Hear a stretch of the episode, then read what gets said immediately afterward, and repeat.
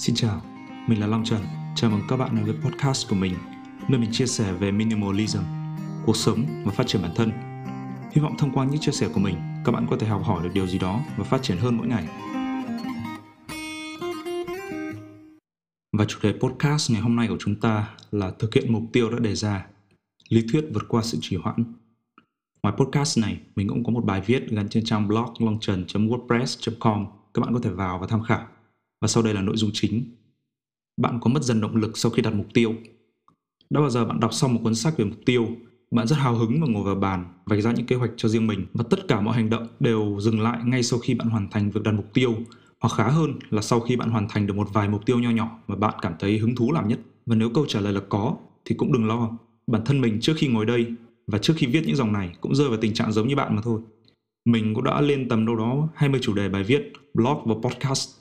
Tuy nhiên tất cả đều đang xếp hàng dưới dạng ý tưởng. Và tất nhiên mình cũng sắp xếp khung thời gian cho những công việc này. Tuy nhiên đa số mình đều không thực hiện được. Lý do tại sao thì ở phần sau chúng ta sẽ cùng phân tích. Ở phần này mình muốn nói với các bạn rằng sự trì hoãn sau khi đặt mục tiêu không phải là do bạn hời hợt hay kém cỏi gì cả. Tất cả chỉ là do bạn chưa hiểu và chưa có cách để vượt qua mà thôi. Và bây giờ chúng ta sẽ cùng tìm hiểu nguyên nhân của những vấn đề này. Tại sao chúng ta chỉ hào hứng được một thời gian? Không chỉ riêng việc đặt mục tiêu, đa số chúng ta đều gặp vấn đề khi duy trì một hành động, một thói quen. Thường thì quy trình chung nó sẽ là hào hứng nhất khi được chuẩn bị làm việc gì đó. Sau đó năng lượng giảm dần khi bắt đầu làm được một thời gian và chúng ta sẽ tiến hành vứt sang một bên khi mà bị hấp dẫn vào các thứ hay ho như Facebook, YouTube và TikTok. Bạn có thể tự quan sát và phân tích để kiểm nghiệm điều này. Nguyên nhân của sự mất tập trung này đến từ một cơ chế của não bộ Nhìn chung thì các tín hiệu thần kinh sẽ đều được truyền về não khi mà môi trường tạo ra một sự chênh lệch nào đó, tác động đến cơ quan thụ cảm của cơ thể. Giả sử bạn cảm thấy nóng khi chạm vào nước nóng là bởi vì nhiệt độ của nước cao hơn nhiều so với nhiệt độ cơ thể của chúng ta. Cơ quan thụ cảm cảm thấy được sự chênh lệch này nên ta cảm nhận được sự nóng của nước. Tuy nhiên nếu như mà kích thích nhiều và liên tục thì cơ chế của cơ thể sẽ sinh ra một cái cái chế độ, gọi là chế độ quen nhờn. Các bạn nào học sinh thì sẽ biết đến chế độ này, đúng không? rõ ràng là chẳng ai muốn nghe đi nghe lại một câu nói cả một ngày cả và não bộ của chúng ta nó cũng như thế khi bạn mới hình dung, mới nghĩ đến hay là mới đặt mục tiêu xong não bộ lúc này đang suy nghĩ về những điều này và rõ ràng đây là những điều rất mới mẻ với bộ não của chúng ta đúng không và đó là lý do vì sao mà ta cảm thấy rất hào hứng tuy nhiên sau một thời gian làm việc não bộ đã quen dần với cái vấn đề này và nó sẽ không còn coi đó là sự kích thích nữa từ đó sự hào hứng giảm dần cho đến kết thúc Tuy nhiên, mình đưa ra quan điểm này về mặt sinh học để chúng ta thấy được rằng sự tác động về mặt sinh học nó sẽ là như thế. Tuy nhiên, cũng giống như cơ bắp, não bộ của chúng ta cũng có thể và cũng cần được rèn luyện để mạnh hơn. Và theo cá nhân mình, thứ rèn luyện não bộ tốt nhất đấy là sự kỷ luật với chính bản thân của chúng ta. Một số giải pháp, kỷ luật là mấu chốt của vấn đề. Các bạn nếu không nghe hết podcast này thì cũng hãy lưu tâm cho mình điều này nhé. Còn bây giờ chúng ta sẽ cùng đi tìm giải pháp. Hãy hình dung lại thời điểm bạn làm việc năng suất nhất, miệt mài nhất và hiệu quả nhất nếu quá khó để hình dung thì các bạn có thể tham khảo ví dụ của chính mình ở dưới đây. Mình đã dồn bản thân vào chân tường. Bản thân mình tự nhận thấy đầu óc mình nảy số nhanh nhất, làm việc hiệu quả nhất khi mình bị dí vào đường cùng. Ví dụ như kiểu deadline, hoặc là khi mà mình không còn một sự lựa chọn nào khác, là bắt buộc phải hành động. Mình đã từng thuyết trình bài tập chuyên ngành trong 30 phút liên tục, trả lời tất cả các câu hỏi của các bạn một cách trơn tru. Nhưng hoàn cảnh khiến mình làm điều đó thì lại vô cùng tệ hại. Mình ngủ quên, và vào học muộn. Mình chỉ có 10 phút để vệ sinh cá nhân và lướt qua slide xem nó như thế nào. Mình có trong tay một cái slide tệ hại đến mức mà mình chưa cả từng nghĩ rằng mình sẽ làm ra nó. Chứ chưa nói gì đến việc mình sẽ thuyết trình với cái slide như thế bao giờ. Một cái slide dày đặc toán chữ. Đọc cực kỳ khó. Team của mình lại không có ai có khả năng thuyết trình và cũng không ai có đủ tự tin cũng như kiến thức để thuyết trình vì cái lĩnh vực bài tập mà mình chọn nó khá là lạ, khó. Cuối cùng, nếu mình không thuyết trình hoặc nếu mình thuyết trình tệ mình sẽ bị điểm kém hoặc là bị tạch môn. Và như các bạn thấy, chẳng có con đường nào khác ngoài việc phải đứng lên và nói. Và mình tin là những áp lực đó đã ép sung não của mình lên rất cao, giống như là ép sung CPU ấy. Và nó khiến mình huy động tất cả mọi kiến thức, tất cả sự nhạy bén, tất cả những khả năng phán đoán và tất cả sự bốc phét mà mình có. Bởi kết quả sau khi mình thuyết trình là sự đánh giá cao của các bạn khán giả và sự ghi nhận của thầy giáo. Và với bản thân mình thì đó là một bài thuyết trình rất là tệ. Nhưng nếu gắn với cái hoàn cảnh đó thì mình đánh giá đó là một bài thuyết trình tốt. Không biết các bạn đã nhận ra vấn đề ở đây chưa? Đó chính là việc chúng ta phải bước ra khỏi vùng an toàn, vùng safe zone của chúng ta. Yeah, ai cũng đã một lần nghe đến những lời khuyên này rồi, đúng không? Nhưng bước ra như thế nào thì không ai nói cả. Vậy thì hôm nay mình sẽ chỉ cho các bạn một cách mà mình bước ra khỏi vùng an toàn, bước ra khỏi sự thoải mái của bản thân. Bước ra khỏi vùng an toàn của bản thân là như thế nào? Đơn giản lắm. Bạn hãy mạnh tay đẩy chính bạn vào chân tường. Hãy dập tắt và dập bỏ hết mọi lý do có thể khiến bạn trốn tránh công việc. Và khi bạn không còn đường nào để đi, không còn lối nào để chọn, bạn sẽ bắt buộc phải đối diện với vấn đề và giải quyết nó ví dụ như bản thân mình, khi đang viết bài viết này, mình đã có dự định của bài viết này từ rất là lâu. Tuy nhiên, mình lại có những lý do vô cùng hợp lý và vô cùng chính xác và hay ho cho bản thân để trì hoãn lại.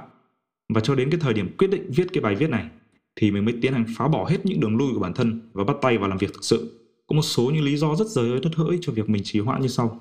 Mình đang bận việc A, mình đang có ý tưởng mới cho việc B và cần làm luôn. Mình có việc C đang bị deadline gì? Với các cái lý do kiểu kiểu như vậy thì mình sẽ giải quyết bằng cách là mình có một cái cái phương pháp quản lý thời gian riêng và mình sẽ có một bài viết, một podcast và một video cụ thể để chia sẻ về cách mà mình quản lý thời gian. Ngoài ra mình cũng còn nhẫn tâm dí thêm một số deadline vào người như kiểu mình tự hứa với các khán giả trên YouTube của mình rằng thứ bảy mình sẽ có video mới và bây giờ đang là thứ bảy. Mình cũng đăng trên trang cá nhân rằng đầu tháng 6 mình sẽ có dự án mới và bây giờ là mùng 5 tháng 6. Mình hứa với mẹ chiều nay sẽ về quê và bây giờ đã là 12 rưỡi trưa. Nói chung, mình phải tạo deadline cho bản thân mình và các bạn cũng nên thế. Lờ đi sự kêu gào của não bộ.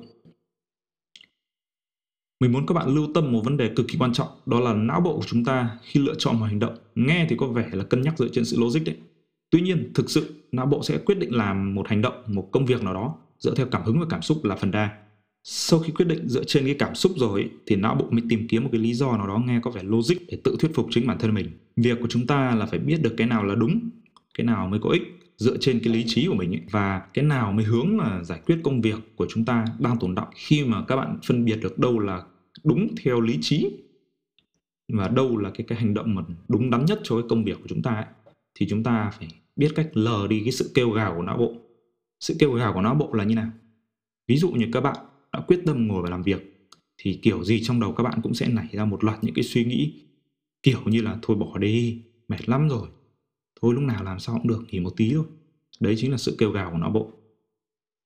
Mình thì không biết có những cái phương pháp nào nổi tiếng trên thế giới về cái, cái sự kêu gào của não bộ này không.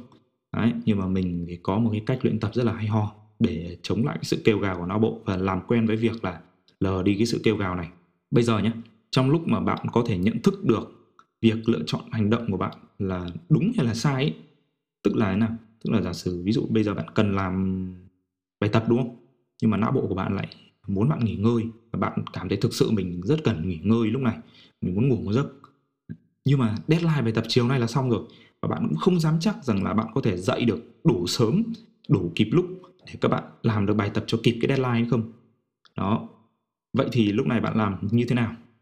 À, bây giờ lúc này bạn hãy làm ngược lại những cái gì mà não bộ đưa ra quyết định cho bạn.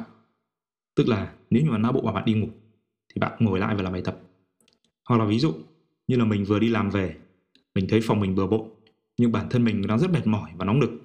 Mình chỉ muốn nằm cành ra đó và lướt facebook một lát. Khi nào đỡ mệt hơn thì mình sẽ dọn phòng. Ai cũng biết để phòng bừa bộn là sai, đúng không?